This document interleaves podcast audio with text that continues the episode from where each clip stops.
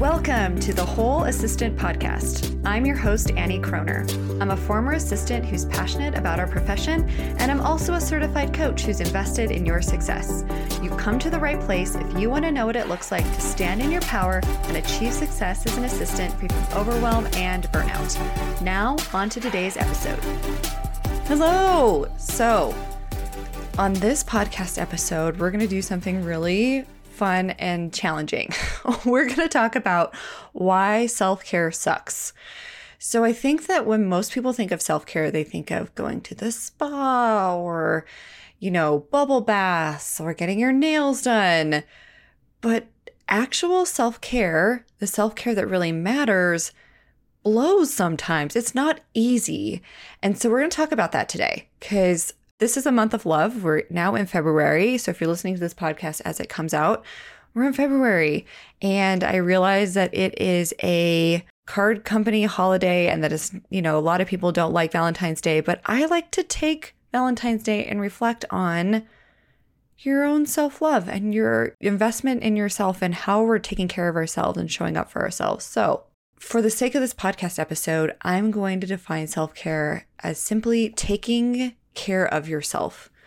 And for a lot of us, this is a challenge because not only do we go to the office all day and take care of our executive all day, a lot of us come home and we have to take care of our children and we have a partner to care for and we've got parents who are aging and you may have circumstances where you have another loved one that you're looking after or taking care of as well. So it can be really, really easy for self care to land on the back burner especially when that self care is not so much fun, right? Like, who wants to go to the dentist when you can just distract yourself with taking care of everyone else?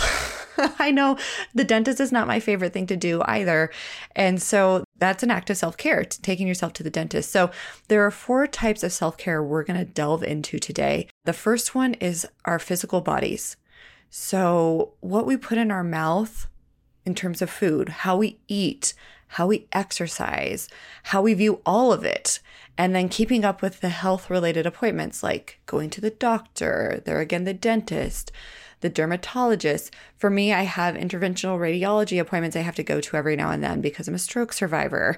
So, all of those are key components to my self care, and they're not always easy, especially things like diet. So, here's the reality a lot of us have different beliefs and growing up around what we should be putting in our bodies, a lot of us have this interesting relationship with food. and so, really managing your mind around what you put in your body can feel not good, right? It can feel not good to feel like you don't like what you see when you look in the mirror. It can feel not good to have this relationship with food that is less than ideal because a lot of us are living in perfectionist fantasy land. So actually taking the time to plan out what we're going to eat in advance using our prefrontal cortex and not our mammalian like instant gratification brain can be a challenge. And a lot of us don't want to do it because we don't want to sit in that discomfort of the pull to eat something that we know we shouldn't be eating or that desire to put whatever in your mouth. I believe that food is not right or wrong. Like whatever you want to put in your body is not right or wrong, morally speaking. But a lot of us have these moral kind of connotations or beliefs around what we put in our body. And a lot of us have been in diet culture for a long time and beat ourselves up over our weight or whatever. So it's just a complicated relationship with food. Just is. so, kind of parsing those things out and taking care of yourself and what does it look like to take care of yourself and your mental self and your physical self when it comes to what you eat, right? That's to be a real challenge for a lot of us. And the answer is going to look different for everyone.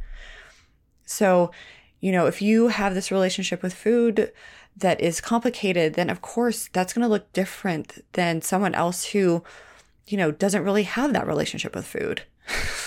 so, what you put in your body, of course, this is why talking about real self care sucks because there's such a complication around it.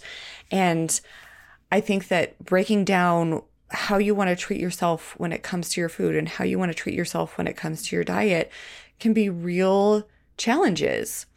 And another way Another like the way that we take care of our physical body is with exercise. So I've really been working on getting back into a gym routine and going to the gym. There for a couple years, I was really big into yoga and I going to yoga classes was my jam, but I'm just done with working out on someone else's schedule. I just want to go to the gym. I want to hop on a machine or two. I want to lift some weights and then I want to leave. so for me, getting my butt to the gym has been a challenge, especially what's really fascinating too over this last year. I'm at my one year anniversary of running Whole Assistant full time. And so I'm a homebody now. Whereas before I was out like in the world and sure, I would drive to the office and sit there, but it felt different. And I'd walk around a lot more and I talk with colleagues a lot more than I do in my current work environment and workspace. So actually getting out to exercise is a real big way that I take care of myself and actually carving out that time for myself to exercise. And so I'm an early morning person. I like to get up early. I like to go to the gym.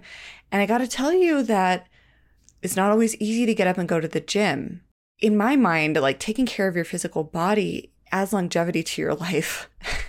and so I do want to mind what I'm putting in my body. Now, that's not to say that I do not intentionally want to eat the things that I want to eat. Like I have on my, I've got, I've spoken about this in a previous podcast episode about taking exquisite care of yourself. And as a part of my plan, eating chocolate especially dark chocolate, is a part of taking exquisite care of myself and baking once or twice a month with my oldest son and like eating what we bake together and all of that. That is a part of my self care. But I'm making those choices intentionally, right? Like I've decided on purpose what taking exquisite care of myself looks like for me. So you get to decide what taking exquisite care of yourself looks like for you in terms of your diet, in terms of your exercise. Maybe it looks more like rest, more rest. Maybe it looks like more meals out as opposed to like eating or preparing your meals at home. I don't know what exquisite care looks like for you, but you get to decide. And that's the beautiful thing about self care is that it can be so unique to the individual. And then also, another kind of like interesting shadow side to self care is keeping up with like health related appointments. I went to the dermatologist several months ago after I turned 40 and he lobbed something off of my nose and like I spoke about it on a previous podcast episode. But that's actual self-care, like doing the things that you don't want to do, going to the dentist. I know a couple of my clients have real fear at going to the dentist. They don't want to go to the dentist. So we did some coaching around getting in a good frame of mind before, before going to the dentist and allowing yourself that discomfort of making the appointment and that discomfort of actually showing up for yourself in those meetings and for those appointments. And I realized that for a lot of us, we just would rather take care of everyone else rather than actually look at those physical things that we can do to take better care of ourselves. So that's the first type of self-care I wanted to delve into today is a physical. The second type of self-care I want to look into is the psychological and emotional. So I'm a big fan of integrating self care into your work life as well. And one way that we can do this is by actually using your voice. So many of us discount and discredit our voice, and we say that, like, either the meeting isn't for us, or we should be happy with whatever, or we just don't want to, like, upset the apple cart. We also don't want to look stupid, right? But actually, getting what you need at the office is a form of self care. Getting the answers you need at work is a form of self care. And building systems is also a form of self care. It creates predictability for your brain. It's showing up in a way that says that you have been mindful about the choices you're making and, and the systems you're building. And it's a way to organize yourself that will serve you and it'll serve your psychological well being and it'll also serve your emotional well being.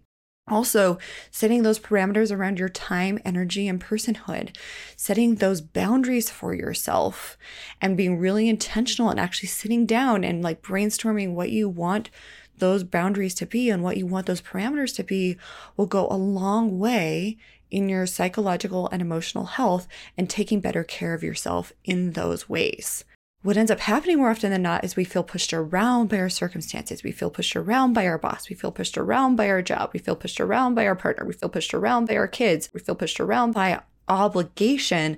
And then that leads to feeling resentful. When I feel resentment, that's always a red flag for me. I'm like, okay, what have I not said that needs to be said? What am I doing that feels out of alignment with me in this moment? And how can I utilize my voice in order to bring myself into better alignment with my core, with who I am at my core, and how can I take care of myself in that way? And we don't often view self care in this way, like the psychological emotional portion. And so this part is a first piece to go normally because we just so want to make everyone else around us happy but we're often making them happy to our own detriment. So, actually taking the time to sit down and ask yourself, what can I do to really bolster my emotional health? What can I really do to bolster my psychological health? And then utilizing your voice, creating those systems that will support that well being. Okay. And then uh, another kind of note for the emotional piece, I kind of I've kind of lumped the psychological and emotional together, but another note for the emotional piece is giving yourself the time and space to process. We often want to move past the tricky emotions or the challenging emotions fast. We just want to move on from it. And believe me when I tell you, my best friend Val and my family will tell you that I am the first to want to make peace and move on. I just I, I don't like sitting in uncomfortable emotion. But if you actually give yourself the time and space to process, to experience the vibration in your body, to process through that vibration, it can go a long way in better self-care. Because you're going to walk away on the other side of that with clarity. You're going to walk away on the other side of that feeling better about your situation. You're going to walk away on the other side of that having made decisions from a cleaner place and not from an emotional an emotionally charged place. So actually allowing yourself the time and space to process emotionally is another form of self-care. And then last but not least, the fourth form of self-care we're going to discuss today is spiritual self-care. So taking the time and space to spend time in prayer. If you believe in God and want to pray, spending time in prayer is a great way to actually connect with yourself, connect with God. Meditation is also really helpful regardless of your religion. And studies have shown that meditation can reduce stress and anxiety and can actually help you show up with a clearer head. I also love yoga too because it's just so great. You can like bring your body into the meditation with you on in a way and I'm not saying that in a woo way, but there's something really great about slowing down and spending some time stretching and getting in touch with your muscles and your body in a really calm environment that can be really powerful spiritually, even. And so, those are some things that we can all do to bolster our, our self care. And yet, we often don't. So, now I'm going to talk about a bit about why self care is so hard and why it kind of sucks sometimes. I touched on this previous in like earlier, but one of the reasons why it's so hard for us to take good care of ourselves are all the external demands. We tend to prioritize everything that is not us first, and then we have nothing left at the end of the day. So we don't say no to make room for yes to ourselves. And I'm going to delve into this in a, a bit more in an upcoming episode this month. But we actually need to work on and learn how to say no in order to make room for yes. And saying no can be really, really challenging. And it's one of the reasons why self care sucks so much. Because in order to actually make room for self care, we have to say no to others. We have to say no sometimes. We have to use our voice to stand up for ourselves. And that can be awfully unsettling, especially if you're used to being everyone's yes person. Another reason why self care can stink sometimes is because of internal resistance. So many of us know what we need to do, but we're so uncomfortable doing it that we quit before we even start. We fail in advance because we're so afraid of the discomfort that we're going to feel, the potential for discomfort that we're going to feel as we take the step we need to take, that we don't actually create the plan. We actually don't create the eating plan or the exercise plan, or we don't make the doctor's appointments, or we don't actually have that challenging conversation with our executive, or we don't actually create the space for meditation because to be alone with ourselves can be so challenging. So the internal resistance is a piece that we can all delve into. It's why it's so hard to take care of ourselves. It's why taking care of ourselves sucks so much more than anything. It's because the internal resistance. And then we use the external demands to validate our reasons why we aren't taking care of ourselves, but it's really an internal resistance issue. and also, there's no atta girl for showing up for yourself. It's another reason why it's hard. Like, we're so used to that external validation that you actually have to provide that external validation for yourself. But it's hard. So, this means that you're going to have to be self sufficient at five in the morning when you plan to get up to go for your workout, or you're going to have to be self sufficient when you're presented with the donut that you had decided in advance that you weren't going to eat.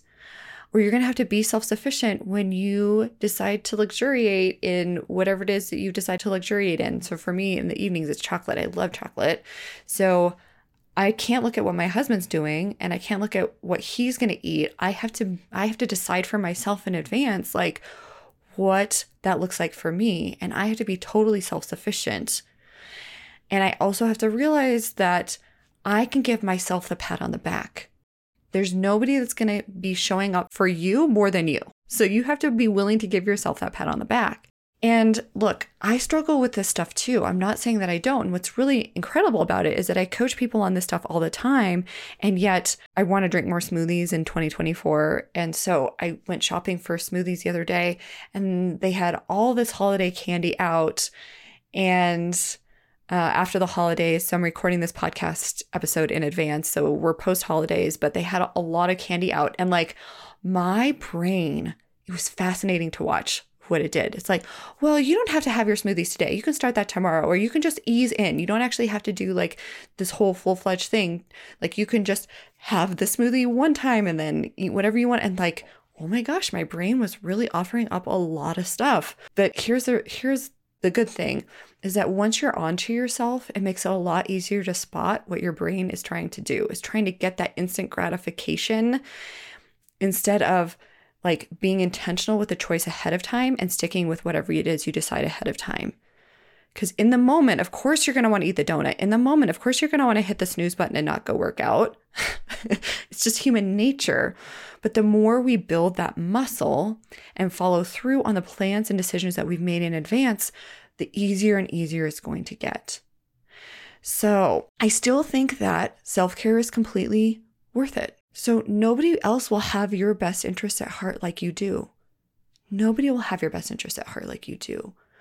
So, really taking the time to figure out what you want your life to look like and to curate that, to become the editor of your life. There's a fellow coach of mine who is big into fashion and she talks a lot about fashion and on her um, podcast and stuff like that. And she talks about the well curated life and the well edited life.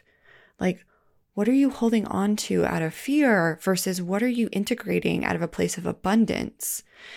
And how can you show up for yourself in a way that has your best interest at heart? And so your relationship with yourself is the only relationship you'll have your entire life. I'm going to say that again. Your relationship with yourself is the only relationship you have your whole life. So while taking care of yourself can suck sometimes, and while it can feel hard, actually investing the time and energy into making those choices that will serve you, into getting out of the rut. So, what do I mean by the rut? We have a programmed way that our brain likes to operate. And it's like two wheels on a dirt road especially if the dirt road has been mudded over and there have been these ingrained pathways. So I grew up on a dirt road, and sometimes when it would get super muddy, like there would be these wheel tracks that would be left in the mud and there would be ruts, right? Like you've got these deep ruts, and our brains operate the same way to where we're headed down a path, and unless we're conscious about it, we're just on default and your brain is just on default. And your brain loves default because it's predictable. It knows what it's going to do next, it knows what's going to happen next. And so to disrupt the, that ecosystem in your brain can be really off putting. To disrupt the rut and to try and create a new rut can be really off putting to your brain and it can require a lot of time and attention. But here's a great little strategy, and I've shared it throughout this episode.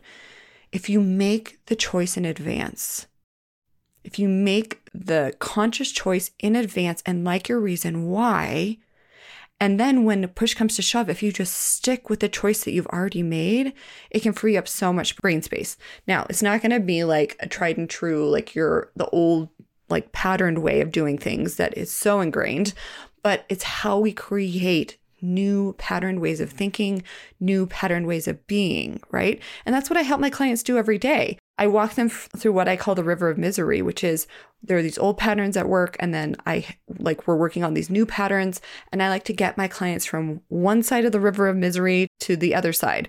So the river of misery is actually the point in time where both patterns are going simultaneously and our brains are kind of having this freak out moment. so I like to get my clients through that river to where the new patterns are ingrained, the old patterns are dying out because we're seeing the benefits of the new patterns and we are solid in ourselves and we are solid in our new plan of action. And what's great is that once you do that, once you go through the process of doing that, that muscle builds and then you can do it again and again and again. You can apply the same principles, the same concepts, the same ideas and strategies to anything you want to accomplish in life, which is just so much fun. So, anyway, I hope you found this episode helpful. I know that that really true self-care can suck a lot of the time, but it is so worth it, guys. It is so, so worth it. So that is what I have for you guys today. Be intentional, be whole. That is all for now. I help assistants apply the concepts I share on this podcast. If you're ready to take your growth deeper and you're curious whether working with me in a coaching capacity is right for you, please email me at Annie, A N N I E, at wholeassistant.com to schedule your complimentary discovery call.